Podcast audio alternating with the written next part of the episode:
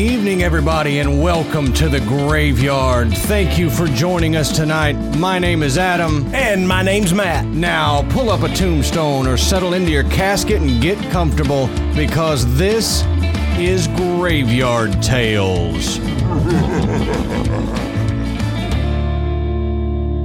All right, Matt, episode 13. I know we made we made it to Yep. lucky thirteen. Lucky 13. Some people may not think it's lucky, but I kind of like it. It's one of my one of my favorite numbers there. But we hit a milestone over the weekend and we're recording early before this goes out, so there's that vortex thing that we were talking about where there's a like a time slip issue. So we're going to end up having to do an episode on time slips just because we live in one now. That's right.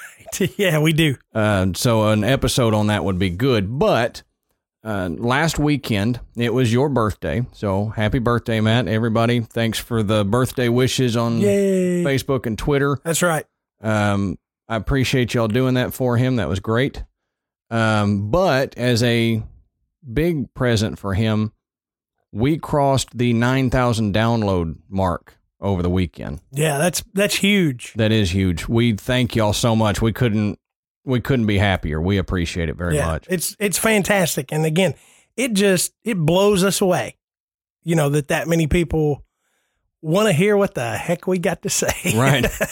Right. And you know, and we know because we look at analytics, we know it's not just our moms. And that makes us feel good. My mom doesn't listen. Right, mine either. Mine either. We we talked about that. And I even confronted her about it. That following weekend I went over to her, her house and I was like, Mom, just so you know, um, I talked bad about you on the last podcast because you don't listen. And she's like, Well, which episode is it? I'm gonna go listen now. I'm like, Okay, thanks, Mom. Only listen when I mention you and talk bad about you. So hence why I'm talking about her now, so that I can say, Hey, you gotta go listen to this yeah, one. that's right. I talked about you again. So, but before we get into tonight, um, did I saw a couple things that I wanted to share, and one of them was some of y'all may have seen it because it kind of went around, but a guy noticed that while he was reading the H.P. Lovecraft poem Nemesis, which is in Cthulhu, he noticed it had the same meter, the same cadence as the song Piano Man by Billy Joel. So, first of all, I've had that song stuck in my head all day. Piano Man, that's been stuck Yeah. in my head It, all day. It'll stick every And- time. and it's not enjoyable because it's a good song, but not when you're repeating the same minute, minute and a half in your head all day. So, just if it's stuck in your head, you're welcome.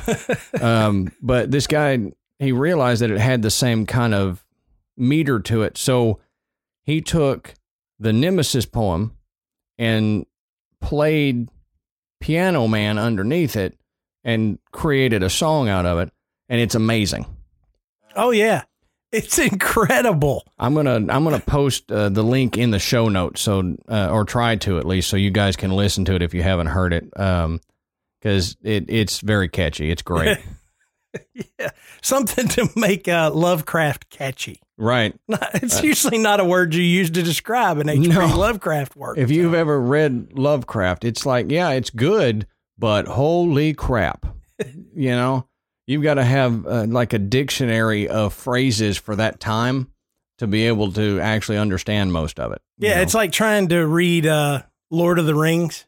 yeah You know, th there's a book that explains, you know, what everything is. That's, Right. that's what you got to have. Right. However, to to prove the depth of my nerdosity, And I do think there's a Lovecraft book that does that too, yeah, that has all the yeah, the, the, glossary. right, right, the codex or something. Yeah. Um, but to prove the depth of my nerdosity, I have read all the Lord of the Rings, love it, and I've read the Lovecraft stuff and love it. So there you go. I, I'm a nerd. Sorry. Yeah, I've, I've still thumbed through that Lovecraft book that you gave me. Yeah. So, see, I'm just yeah, like- still kind of. man, this is hard to get through. you got to be in the right mindset, that's for sure. But on a, a side here, just because I thought about it, um, I want to, this may start a war in comments, and I kind of want to do this, so I'm going to do it. the best and original trilogy was Lord of the Rings, not Star Wars. Go. fight. I'll have a nerd fight with you. I don't mind. I'll do it. And I know that's going to start some some crap in the in the comments, but I don't care. That's right. Um, another thing that we want comments about is Matt and I were discussing this. Uh, some of y'all, most of y'all, have probably heard of this. Excuse the language, but this dumbass challenge now, the Tide Pod challenge. And Matt and I, we're just going to leave out most of our thoughts about that. However, we want to tie this in somehow. And we want to tie it into podcasting somehow and make some kind of challenge since it's pod, the Tide Pod challenge. But we don't know how to tie in the word tide to anything. You know, whether you listen to your favorite podcast on high tide or, you know, what I, I don't know. But Yeah. that that's uh, your guys' job. Yeah, we want some ideas. Yes. So give us ideas. We're we're going to try to start some kind of podcast listening challenge and call it like the Tide Podcast Challenge or just the Tide Pod Challenge and see if we can overshadow this dumb challenge that's going on now and just kind of get that out of the way. Maybe take over the hashtag Tide Pod Challenge with just podcasting stuff and make it a good thing, make it growth for podcasts, make it something fun and something that's not going to have you ingesting lie. Or maybe it's a deal where um, you you listen to uh, Adam and I tell dad jokes back and forth and see how long you can last. Hey, we could do that. I got a ton of them. It's that uh, what is that? Don't uh, the don't laugh challenge you see all the time on the. Uh-huh. We Yeah. could do that, and I guarantee Those you, are the, I have told probably half of those jokes. I, I know, and Legit, other legitimately. right, the other half I stole from him and am telling now. That's right. That's So, right. but I guarantee you, mine are so bad you won't laugh. So you know you'll probably win. but real quick before we get into the meat and potatoes of tonight's episode, let's take a quick potty break and hear from Nature versus Narcissism and the Spoop Hour.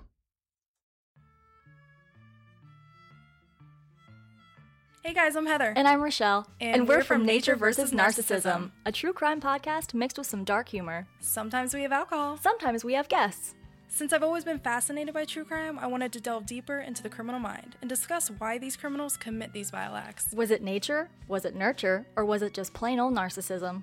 Join us every week for a brand new episode. You can find us on Apple Podcast, Stitcher, Google Play, TuneIn, and Podbean. Don't, call the cops. Bye. Hey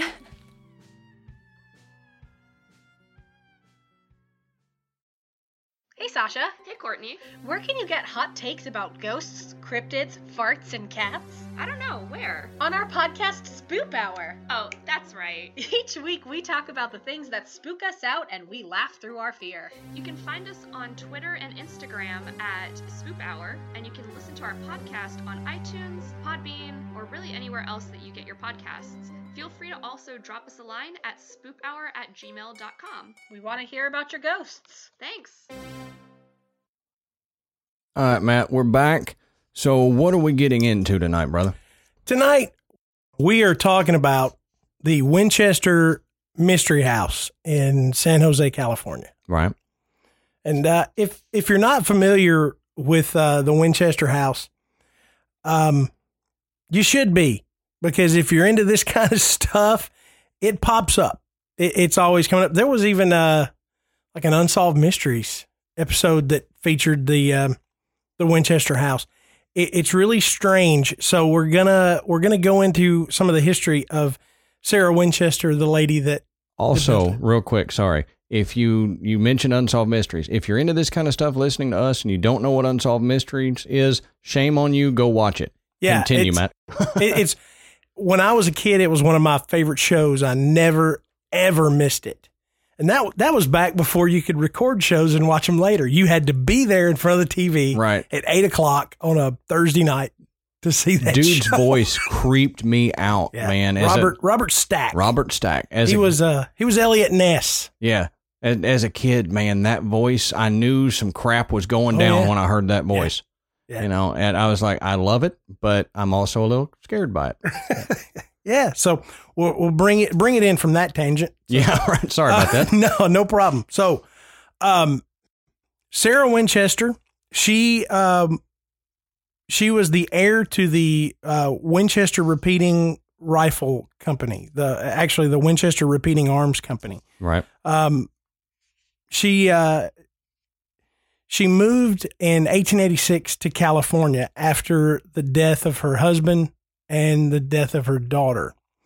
Um, she moved out there. She bought an eight room farmhouse and started to to renovate it a little bit for 38 years.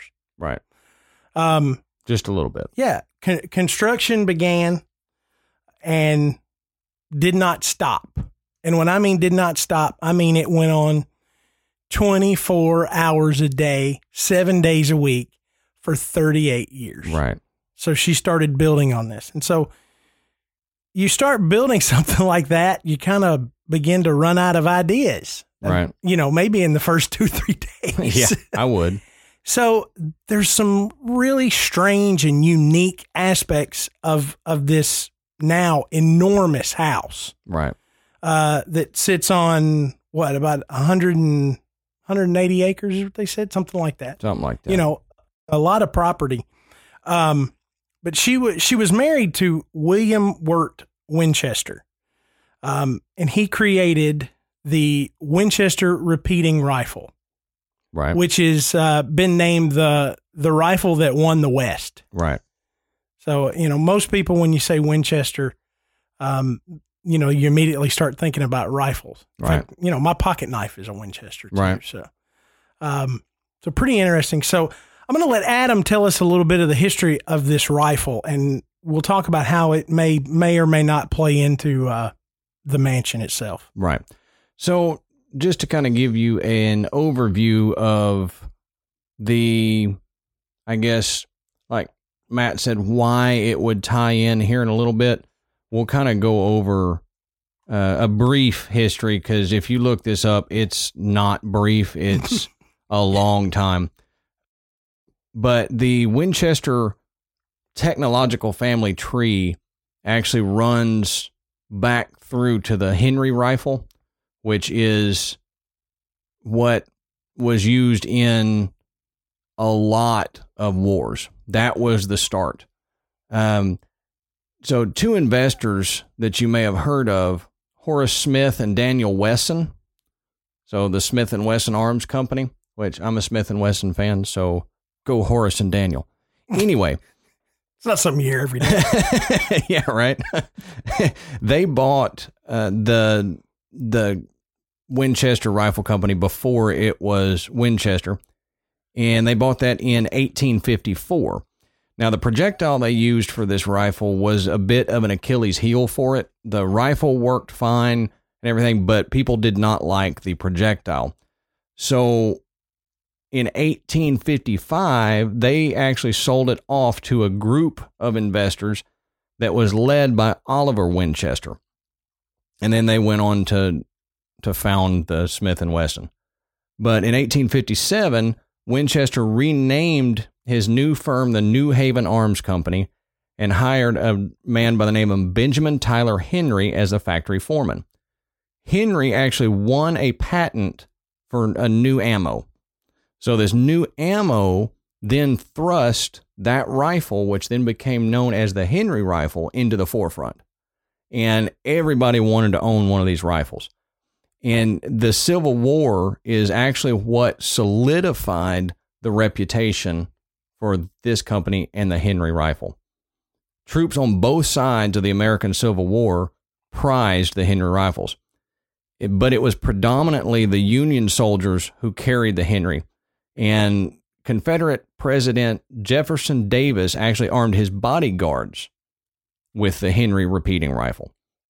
Now, the Henry had a 16 round tubular designed magazine, so it gained reputation for firepower. The Confederate soldiers declared it that damn Yankee rifle that you can load on Sunday and shoot all week. So, yeah, what a promo for that, right? I Love it. So in 1865, the Henry rifle also played a pivotal role in the Battle of Allatoona Pass when outnumbered and surrounded by Union forces. Uh, they actually, or I'm sorry, outnumbered and surrounded Union forces actually beat back Confederate attacks. And during one of these skirmishes, one company that was made up of just 52 men crushed an entire attacking Confederate battalion due to this rifle. So, are we keeping track of the death rates uh, associated with this rifle? Because if not, go back and listen to it again. And I didn't name them out, but you can kind of guess. Yeah. So, after the war, the Henry rifle actually headed to the western frontier. And in the alliance of the Lakota, Dakota, North Cheyenne, and Arapaho nations under Crazy Horse, they actually were able to massacre Custer's men because they owned and operated these Henry rifles, the repeating rifle, when Custer's men did not. Archaeological evidence actually shows the Indians were armed with as many as 150 or more of these rifles. And Custer's men had the single shot carbines. So, not a good match there. Yeah, it kind of changes uh, the idea of, you know, Native Americans fighting with bows and arrows and spears and Right. stuff. Right. They they were using the Winchesters. When, when they've got a when they've got a rifle that's, you know, more more badass than the Yeah. ones that uh, Custer's army's coming with. You can load it on Sunday and shoot that thing all week, man.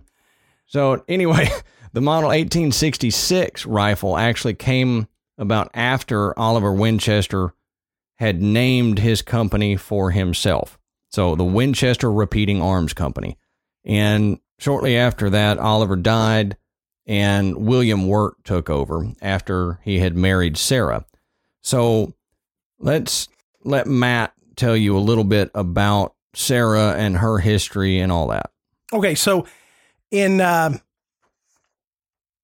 the the together, William and Sarah had had one daughter, and when she was a few weeks old, uh, she died of some kind of mysterious illness. I think I read that it was a, a protein deficiency.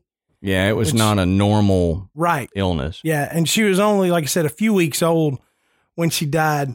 Um, in 1881, William developed pulmonary tuberculosis, and and that wound up being uh, the cause of his demise. So now you've got Sarah Winchester, a widow. She's she's lost a child. You know, she is seriously depressed. But you know, anything that would help depression, hey, I'm going to inherit a boatload of money. Right. Um, she got not only um about estimated twenty million dollars, she also got an income from the Winchester Repeating Arms Company of about a thousand dollars a day, which by today's standards is about thirty grand. So if you can imagine just getting thirty grand a day, That's incredible. you know, I could probably spend 30 grand a day for about three or four days. right. And then I've, I've run out of stuff. Well, You know. shoot, man, a thousand dollars a day in today's money Yeah. is a lot of It's money. It's a lot. I mean, It's a lot of money. you know, if, if you're thinking about getting seven grand a week, I mean, Right. hey, e- ends are meeting all over the place. Yeah. So, I'd take that job. so after that, Sarah decided she was going to go, she was going to travel. And she was a well traveled woman. Um, she traveled essentially around the world for about three years before finally settling in uh, in California in 1884. Um, it exposed her to a lot of stuff, and there's even uh, some speculation that while in France, she um, she met up with some Freemasons, Knights Templar Freemasons right. you know, which um, you know makes it even even more kind of mysterious. But she she took all this experience and knowledge and settled in California. Now, this stuff is interesting to say the least because of her ah, affluence. You know, she she was uh, she had a lot of money. She could pretty much tell people what she wanted, and they kind of hopped to it. Right. And now she's got all of this, you know, European influence and everything. So when you've got that much money and you've experienced a lot of new things, first thing you want to do is I'm going to try some of this out. Right. And I've got enough money to do it. Nobody can tell me that I can't. So this is what I'm going to do. A knowledgeable, powerful, rich woman. Yeah, and and she, you know, got into spiritualism, the occult, you know, different things, um, really in, in a way to possibly reconnect with her her lost husband and child. Right. So that kind of plays into why she decided I'm gonna start building this house, and we're gonna we're gonna get into that more. But the house that she bought, as I mentioned earlier, it's a small eight room farmhouse. Um, it's in the um, in the Santa Clara Valley, which where it is now is San Jose, California. So she started the work on it, and as I said, the she hired about twenty carpenters, and she hired staff to uh, you know housekeepers and cooks and whatnot to uh, you know to assist with uh, with the house. And these carpenters started work, and they worked twenty four hours a day, seven days a week, to start building onto this house. And she paid them well. I mean, if you're going to ask me to work 24 hours a day, you're going to have to pay me well. But she paid them double what the going rate was for that kind of labor. Um, but they also had to put up with her. Like I said, she was very eccentric. You know, she was well traveled, had a lot of money, was not used to be told being told no. So if you didn't do things exactly how she said, if you didn't, you know, show her the the respect that she thought she deserved, you were gone Right. and she replaced you. And there was probably a long line of people waiting, going, Miss Sarah's going to call. She's going to hire me for three times what I'm making now. Yeah. yep. And all I got to do is, you know, build some stairs and put in some windows and hang some doors. Yep. Go off you know? her crazy And- blueprint. Yeah.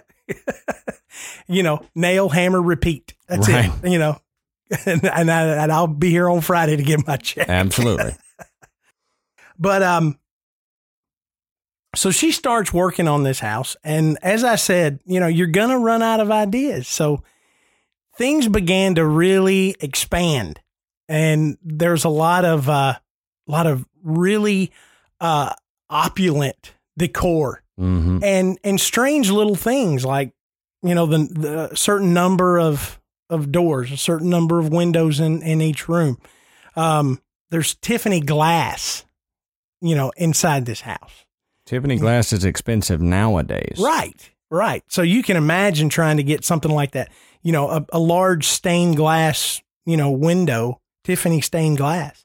You know that that's gonna that's gonna be more money than than most people at that time, you know, saw in a, in, in their lives. Right. You know, so um, but th- they just kept building and building and building um, stairwells that went to the ceiling. You know, they had um, windows in the floor, and they there's even one, and, and I'll, I'll touch on this now.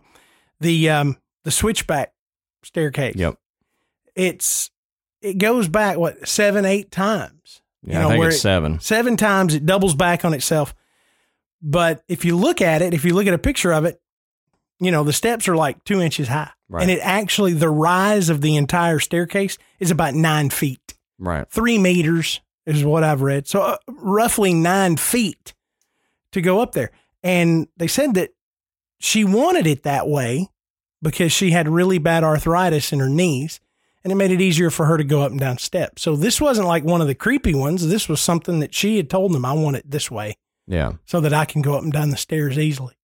Yeah. You know, less bending of the knees, a lot Something more walking, but Something that would have taken about five steps. You know, it's Right. like now it's like 47. takes me a half hour And to I'm, cross going to go back and forth, back and forth seven times before I get I've heard people getting dizzy on that Yeah. staircase just from how many times it whips back right. and forth. Yeah, it's it's weird. Um, and and Sarah herself was a little strange. Um, she she always wore uh, Victorian mourning wear. She wore black black dresses. Was always in a veil. So nobody ever saw her without her veil. There is a photograph of her without the veil, and she's sitting out in the in the yard. So Yeah. that's the only that's photograph the only her. too. photograph, you know. So, um, but she was said to have always worn that veil, and she was a little woman. She was about four foot ten. So the ceilings in the house are really low. They're they're plenty high for her, but for someone that's even average height, you know, in some areas you have to duck, Right. you know, or the ceiling is scraping the top of your head. So just just really, really weird stuff. And I'm gonna let Adam go into more of the things that are in the house. All right. So yeah, as Matt said, that the house is just odd. And it took her years and years and years to get to this point. But during that building project, she actually got the house up to a total of seven stories. And it it had, I guess, five hundred to six hundred rooms at that point. But then in 1906, an earthquake hit and it reduced the house down to only four stories. And I say only kind of in jest. I mean, four stories, you know. Yeah, that's all. Um, but at that point, she didn't go any higher because she was afraid of it collapsing again. So she went out. Um, it, Kind of like my hair. right, When when I had hair. right, It wouldn't it, it grew out instead of up or down. right. well, kind of like me. I used to grow up. Now that I'm older, I'm growing out. So just an old house and an old body, you grow out after a while. But it, like we said, it's huge and it's in Victorian style architecture. And one of the things, you know, it's been described as a labyrinth. There's literally miles of maze like corridors and twisting hallways. And some of these hallways just end into just a dead end. Yeah. There's another narrow wall. You're following this hallway for feet and feet and feet, and then it just stops in a wall. So it forces you to turn around and go back up the hallway and find another way. There's a lot of centrally located passages and stairways that serve as kind of like shortcuts. So if you know this, you can jump basically from one side of the house to the other real quick, which is probably what she used most of the time instead of using the rest of the house instead of going up and down these weird staircases and all that she used the central passages and i'm sure the maids and everything else did to jump from the kitchen to her bedroom or whatever now there are rooms within rooms so you go into a room you open a door it's not a closet it's another room and I mean, I've seen some closets that look like other rooms. I, not in my house, but you know there are. Mine either. um, there's a staircase that leads to nowhere. It goes up, and it just stops at the ceiling. So you're walking up, and the ceiling's getting closer. You slam your head on the ceiling. You can't go anywhere. In another place, there's a door which opens into a solid wall. So you open the door, and there's a wall behind it.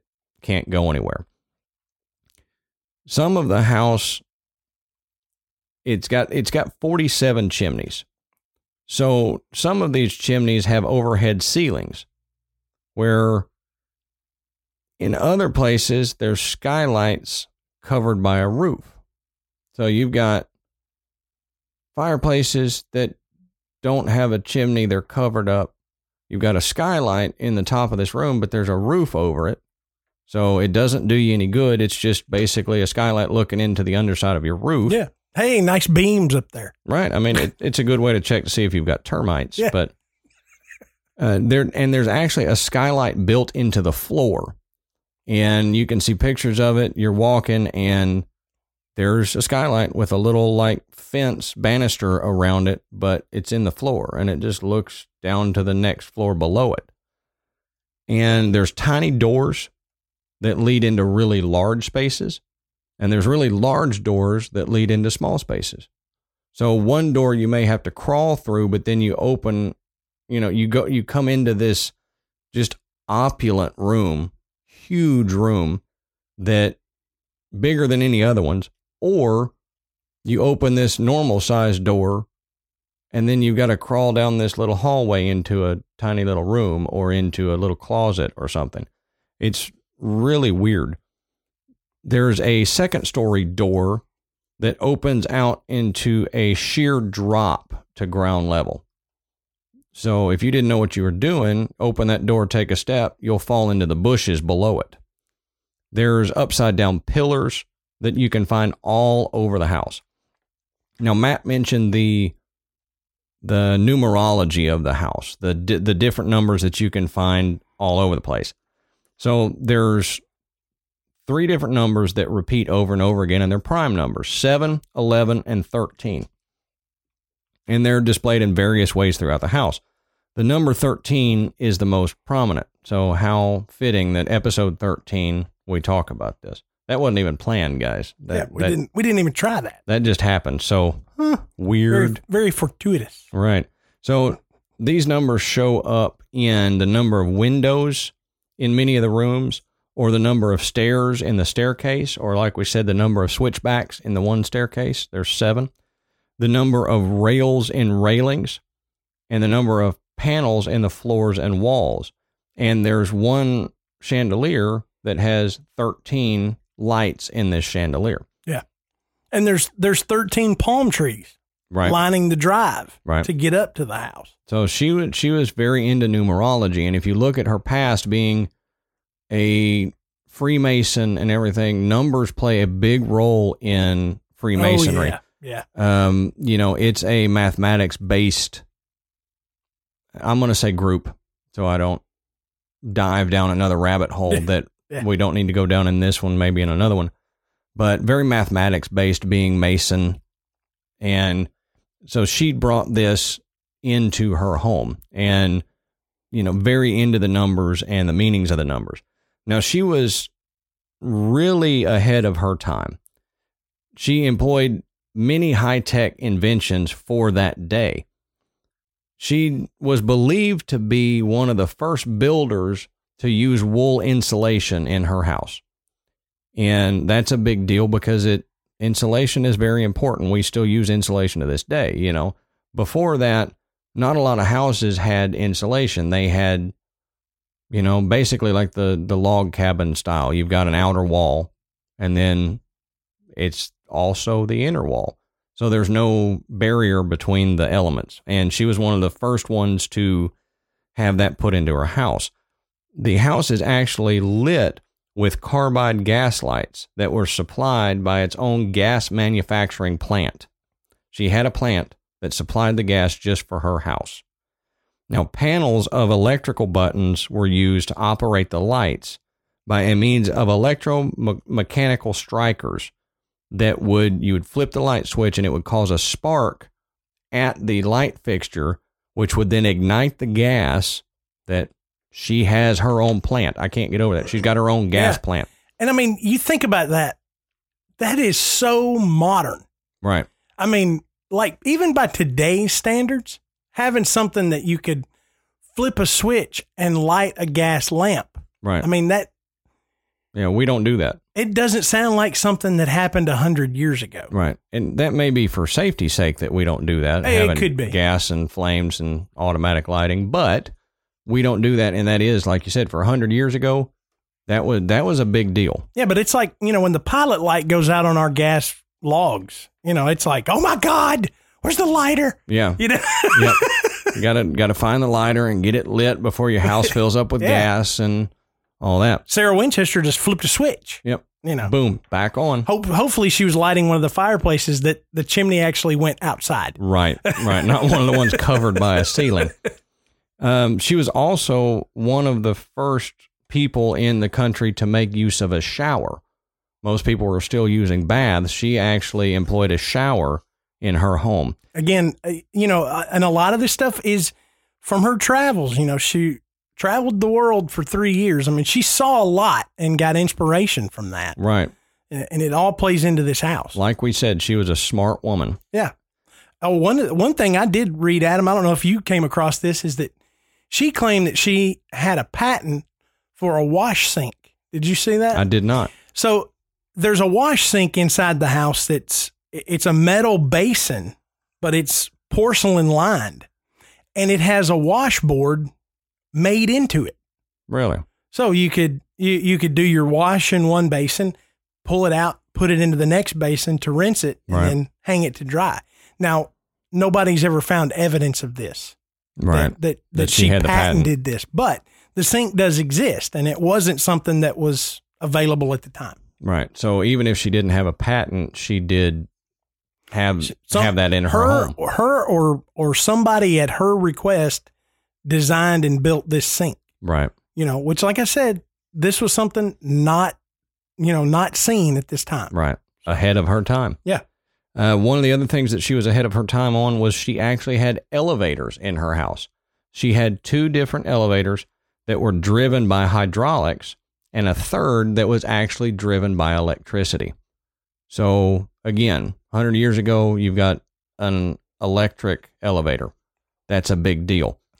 Now, as a rundown of what all the house has here, it's got 161 rooms spanning 24,000 square feet. It's got 2,000 doors, 10,000 windows, 47 fireplaces, 40 staircases, 13 bathrooms, six kitchens, three elevators, and two basements.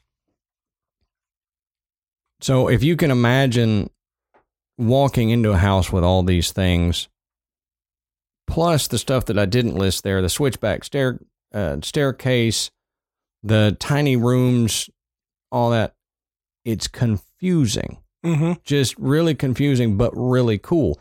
This house has actually been created a historical monument by California. So really don't have to worry about it being torn down or anything like that unless another earthquake hits and takes it down. But it's now a historical piece of California and a historical piece of the United States. Now, let's get in and have Matt kind of talk about some of the weird things that she did at this house and maybe why this house was built this way. Yeah. So w- we we touched on a little bit about her early life and the death of her husband and her daughter, leading her into some depression. Some of this is considered more or less folklore or speculation. Um, you know, that I don't think there's any true evidence that this was this was what she did prior to moving to California and, and starting construction on this house. So after William's death, now, mind you, this came after the death of her daughter, uh, Annie. After William's death, she began speaking with a spiritualist. And again, uh, you know, this was a time when, when spiritualism was really coming into its own. Right. You know, a, a lot of people were curious about it. They were investigating it. This is around the time that the Ouija board became popular. I was just about to bring that up. Yeah. So, you know, people had this idea that they could somehow communicate with lost loved ones. But, right. you know, most people, regular people, didn't know how. hmm So they would seek out these spiritualist mediums to try to communicate to family and friends that had passed on.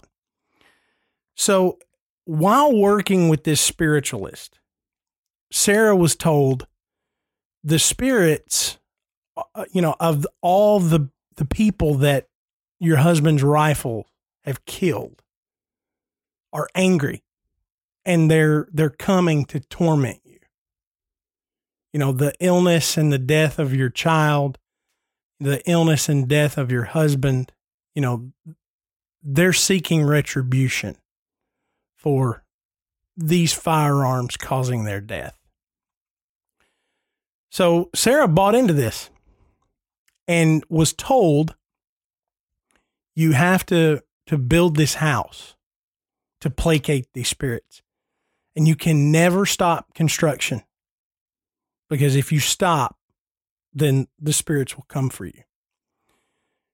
So the idea was that Sarah was going to build a place for two reasons. Number one, she was placating the dark spirits that could possibly be coming after her.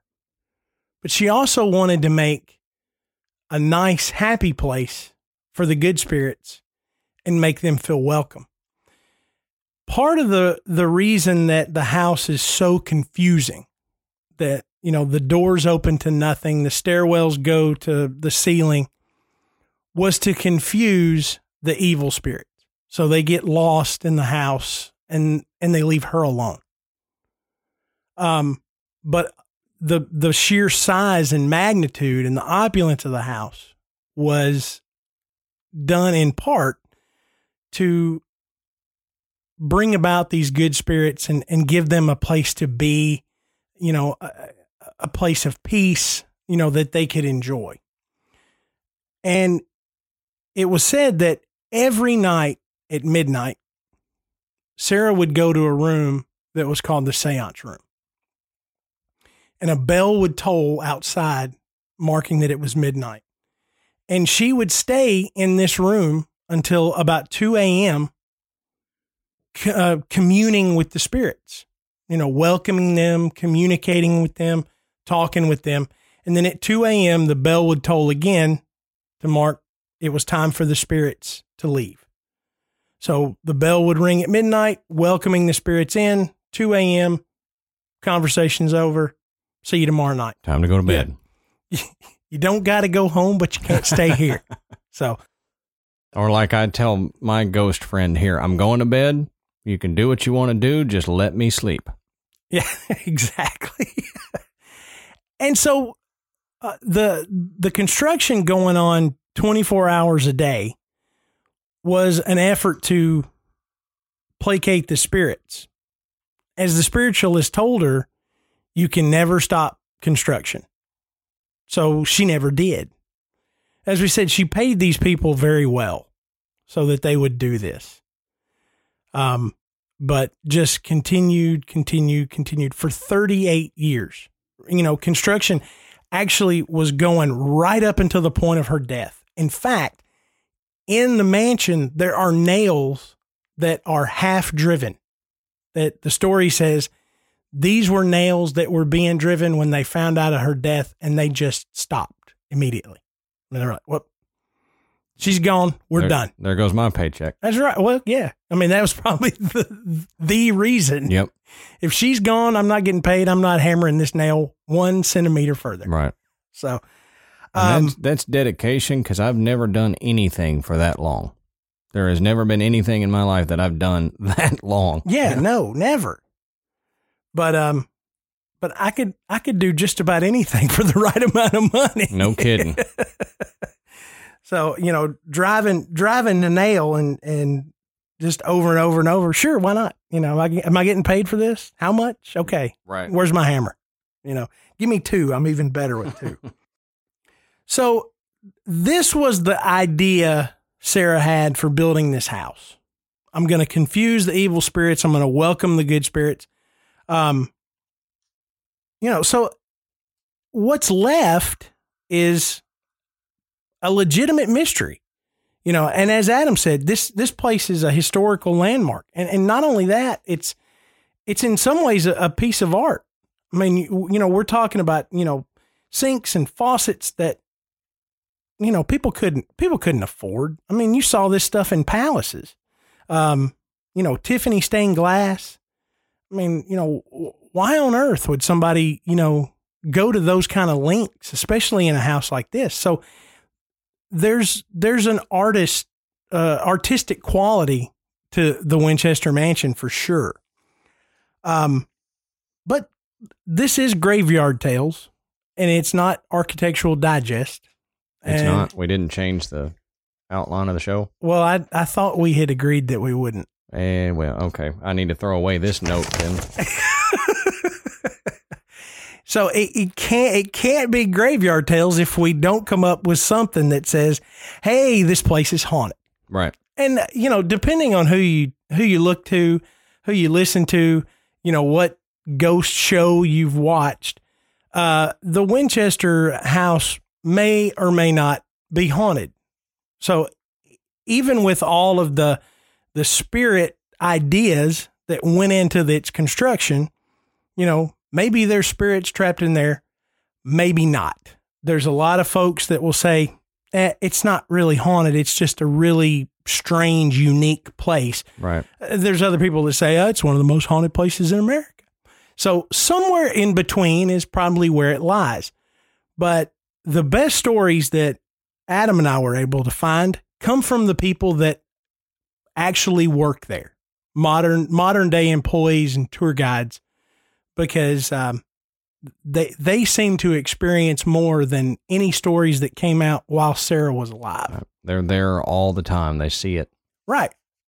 So, um, one of the stories, um, one of the first stories I found, uh, was told by a tour guide, and she was working there one day, and it and it just happened to be around November, and it was time to start decorating for Christmas. And you can imagine decorating a house this size for Christmas takes a long time. So they start early. I can't because I don't even decorate my house. So I Yeah, I mean, I Adam, Adam, did you even have a Christmas tree this year? it was about four inches tall, and actually, Ashley sent it to me because she told me I had to have one Yeah. in my house. It's black, about four inches tall. It's got skulls all over it, and it's got a raven head on the top of it. Ho ho ho. yes. So so they're they're decorating for Christmas and this tour guide she's she's hanging garland along some of the balconies. And again, this is the Winchester Mystery House. So nothing's ever going to be simple about getting through and getting around this place. You actually had to get off of one balcony, walk across a section of roof, and get onto another balcony. It was the only way to get there. So she explains that she crawled over the railing for this balcony and she's trying to traverse the small area of roof to get to the other one and she slips. Now she catches herself. But if you've ever been on a roof and and slipped a little bit, it absolutely it gives you that feeling in the pit of your stomach that's like, "Oh my god." Yeah, I have a fear of heights, a slight fear of heights, and roofs are one of the things that do it to me because I don't feel like I have a good footing. Yeah. So yeah, I would have pooped, and they would have been cleaning the side of that house up for months. Yeah, can you imagine the gardener down at the bottom after Adam slipped on the roof? Oh my god. I'm sorry, dude. I'm sorry. I thought I was falling. That was the worst bird ever. so she makes it to the other balcony and she's she's shaking up a little bit, you know. So she's kind of she's kind of trembling and kind of like, okay, okay, I made it. Okay, everything's cool, everything's cool. And said, so she's standing there and she says, she's got her hand against the the door facing, and she's just trying to gather herself. And she says she distinctly hears a voice quietly in her ear say, Are you okay? She said it startled her at first, but knowing the history of the house, she just said, Yes, yes, I'm I'm fine, thank you. She said, after a few moments, the voice said, If you need us, you just have to ask. That's And- awesome. And she said she stopped and said, "Thank you. I'm I'm okay. Thank you." And you know, that's one of those really creepy, give you cold chills kind of feeling, but uh, you know, when you're working there, you kind of maybe expect something like this to happen. yeah, and you want to develop that rapport with them rather than yeah, being you- on bad you- terms. You don't want to you don't want to make them mad. That's for sure. You're in this crazy mixed up house. right? know. If I got to run from something, I got to know this door that I'm opening it in a brick wall. yeah, or out to the the gardener below. Yeah, because I mean, there's there's a door that opens to a about a a, a ten foot drop. Yep. You know, I mean, you don't you don't want to be running through that door. Right. You're like face Yeah. plant. So Hopefully they keep that locked though. yeah. There was another tour guide that said that on occasion she would dress like Sarah Winchester and she would stay in one of the rooms that she frequented. And as tours would come by, she would be sitting in there, you know, dressed in, in the veil and the black dress, you know, like Sarah. So she, she tells a story where she's, she's sitting in, in one of Sarah's rooms and she's waiting for the next tour to come. And across the hall, she hears the cabinets opening and closing, opening and closing, and thought, well, that's really weird because there's not a tour up here yet. And the the one that that just went by has been gone long enough that there shouldn't be anybody in that room. So she got up and she went across the hall and said nobody was in this room. But yet all the cabinet doors were open. And she explains that these were not cabinets that were easily opened. They did not just swing open and close by themselves. Said somebody had to have opened these things. It wasn't you know? a draft. Yeah, it wasn't a draft. You know, you can imagine, you know, you know, 18, 1800 era door hinges were probably not as smooth and free flowing as they are these days. Right. You know, it took a little bit of effort, you know, but something did it. And, and she said she was, she was pretty surprised by it. It, it kind of creeped her out. Um, the third and probably the best story from tour guides that I found was told uh, told by a gentleman who worked here. This story happened in 1981, and he says it's the end of the day. You know, they've kind of gathered, you know, down in the in the regular area where the employees would would meet, and there's a girl that's given the final tour of the day. So she comes in and she's visibly upset. And so they ask her, "What what's wrong?" She says, "There's a little boy that's lost in the mansion." I said, "Really?" She's like, "Yeah, I've seen him twice during this last tour." And, you know, he runs off. And she was, "I even saw him at the top of one of the stairs and and asked him to come down and he laughed at me and ran away." And he like went into some of the roped off areas that you can't go to you know, as a as a visitor. So they said, "Well, okay, um, let's uh let's turn on the motion sensors and we'll see if anything lights up." And so they did, and nothing was moving in the house. So they said, "Well, you, you may have just thought you saw that, or he was just a kid that got separated from the rest of his tour, and he joined back up with them, and he's left." So but there's nobody here and there's nobody coming down here going, I can't find my child. Right. So that was a, a dead giveaway. You know, nobody's lost one. So there's not one roaming through the halls. Right.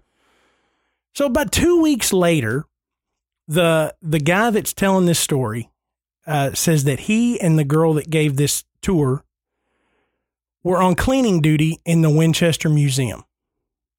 And so as they're in there, you know, they're they're they're cleaning, you know, the the cases and the displays of the rifles and and you know the plaques that explain the history of of the Winchester Company and everything. And there's photographs that are encased in glass, you know, of you know the workers and and people in the Winchester family and things like that. Said as they're cleaning, said she comes to a photograph and he said her face just turns white. And she says, That's him. And he's like, What? Who are you talking about? The little boy. That's the little boy. And he's like, What little boy? She's like, A couple of weeks ago, when I told you guys that I saw this little boy running through the mansion, this is him in this photograph. The hair is the same, the clothes are the same. It's the same child. And the guy's like, Look, that's impossible you know, this picture was taken like in 1900. You know, it's not the same person. But nonetheless, he decided he would do some research. And it turns out that that child was the son of one of the carpenters that was working at the mansion. And that child died inside a fruit dehydrator machine. Mm. Which I guess fruit dehydrators were really big Apparently so. in, in the early 1900s for a child to be able to get in there. right. Okay. But that was the story. So it just kind of led to maybe that's legit. Maybe, Why- maybe she did see this child. Why is it always got to be kid ghost? That's right. Every story you come up with has a It's kid a ghost kid. in it. I do it on purpose. I think you do. you jerk. Yeah. 15 other stories I could have chose. And I'm like, I'm going to tell the one that's got the kid ghost This is going to be the one that Adam thinks about late at night when nobody else is at home. And But this, this goes to, um, the speculation that the Winchester house is not haunted by the ghost of Sarah. right, It's not haunted by the the the spirits that have been killed by the Winchester rifles. It's haunted by the staff right, that was there that worked on that mansion for all those years 24/7. And that's who the spirits that are in there. And so that story above all others makes that claim even even more legitimate hmm that you know they didn't they didn't bring ghosts here she didn't lure spirits here you know there were spirits here because there were people that died here right. Yeah, You they know. gave their lives to build this house and to make it as opulent as it is and as nice and crazy as it is. And they're going to spend their afterlife in this house. right and you know we're talking about um you know 38 years covering the late 1800s to the early 1900s the you know safety precautions and things like that weren't what they are today Right. So, you know, the chances that you could really, really dig in and research and find evidence that there were workers that died while working on this house, or even just house staff that, that died of natural causes while they were there. Um, you know, it's it's a really strong possibility, if for no other reason than the the span of time that we're talking about. You know, over 38 years, you can bet there were more than a, a handful of people that passed away on that property or even inside that house. Oh, for sure. You know, so- Oh, for sure. Um, so there, there's a really, really good chance that that is what some of the experiences people have are related to when they're there. Um, but, but really, really fascinating when you start reading about things like, you know, 2000 doors and, Mm-hmm. you know, it's just like, holy cow. But that, that's why this thing exists. Right. And that's why Sarah did this and started this construction. And just to kind of give you an idea of just how big 24,000 square feet is, in 2016, they found a room they didn't know existed. mm-hmm. 2016, you know, not barely even two years ago because it was November when this story came out. Um, you know, the house is 100 years old and oh, hey, there's another room Yeah. Hey, look. it turns out it was an attic that looks like it was boarded up.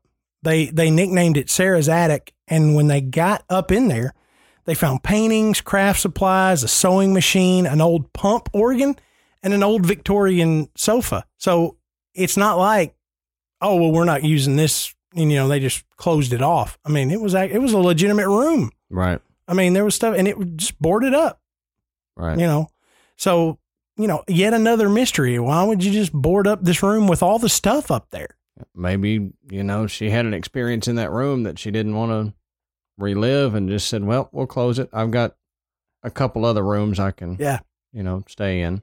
yeah so i mean this this place would be an incredible place to visit and in fact um, when adam and i went to the thomas house to do um, do the little ghost hunt deal we met a couple that had just gotten back from there Right. They they had gone out and toured the Winchester house and everything, and they were they were back home and had come up to the Thomas house. So, um, yeah, I mean, seems like a, an amazing place to oh, I'd love to go. to go. I'd love to go and visit, get lost in there. Yeah. But we wondered have any of y'all been out there and seen it, or have any of y'all heard any stories about it that maybe we didn't cover, or any ghost that we didn't touch on or anything like that. If y'all have, y'all can hit us up on Twitter. Y'all can hit us up on Facebook or just send us an email to graveyardtalespodcast at gmail.com. We'd love to hear about it and we'd love to hear from you. And again, we want to thank you for downloading and listening as much as you have. It just amazes us and we can't get over it. And thank you, thank you, thank you. Yeah, thank you. We we really really do appreciate it. We appreciate all the feedback, um, because it it it kind of fuels our fire. Uh, it it makes us happy that what we're doing, you know, brings some enjoyment to you guys. You know, if you're listening while you work or when you're when you're driving home or something like that. Because I, I know that's when I'm always listening to podcasts. So. Oh yeah, I listen on my way in and on my way home from work. Yeah. So, So hit us up on Facebook, uh, Graveyard Tales. Join uh, our Facebook group because that's where that's where a lot of the fun stuff happens. That's where we talk about um, talk about things that may be coming up. We get new ideas from all you listeners about shows, and, and we just have a have a good time. You know, so um, come on in there and join that group. You know, it's where you uh, you know can get a heads up as to what what Adam and I are, are working on and thinking about doing next. So, Right. And while you're on the interwebs, we ask if you wouldn't mind go over and give us a rating on whatever platform you listen to us on. That really helps spread the word of the graveyard. And if you have any friends that listen to podcasts, tell them about us. If they don't know what a podcast is, explain that to them. It's pretty easy. Um, they they'll be better off if they learn podcasts. That's you know, right. because you know the podcast group, at least the ones that we know, are amazing people, and we love all of them, and we love the fact that we got to know them through doing this. So, you know, spread the word about podcasts, Yep. and like we said, be thinking about what the Tide Podcast Challenge could be, and hit us back up. Again, thank you for joining us tonight, and we hope to see you back in the graveyard next time.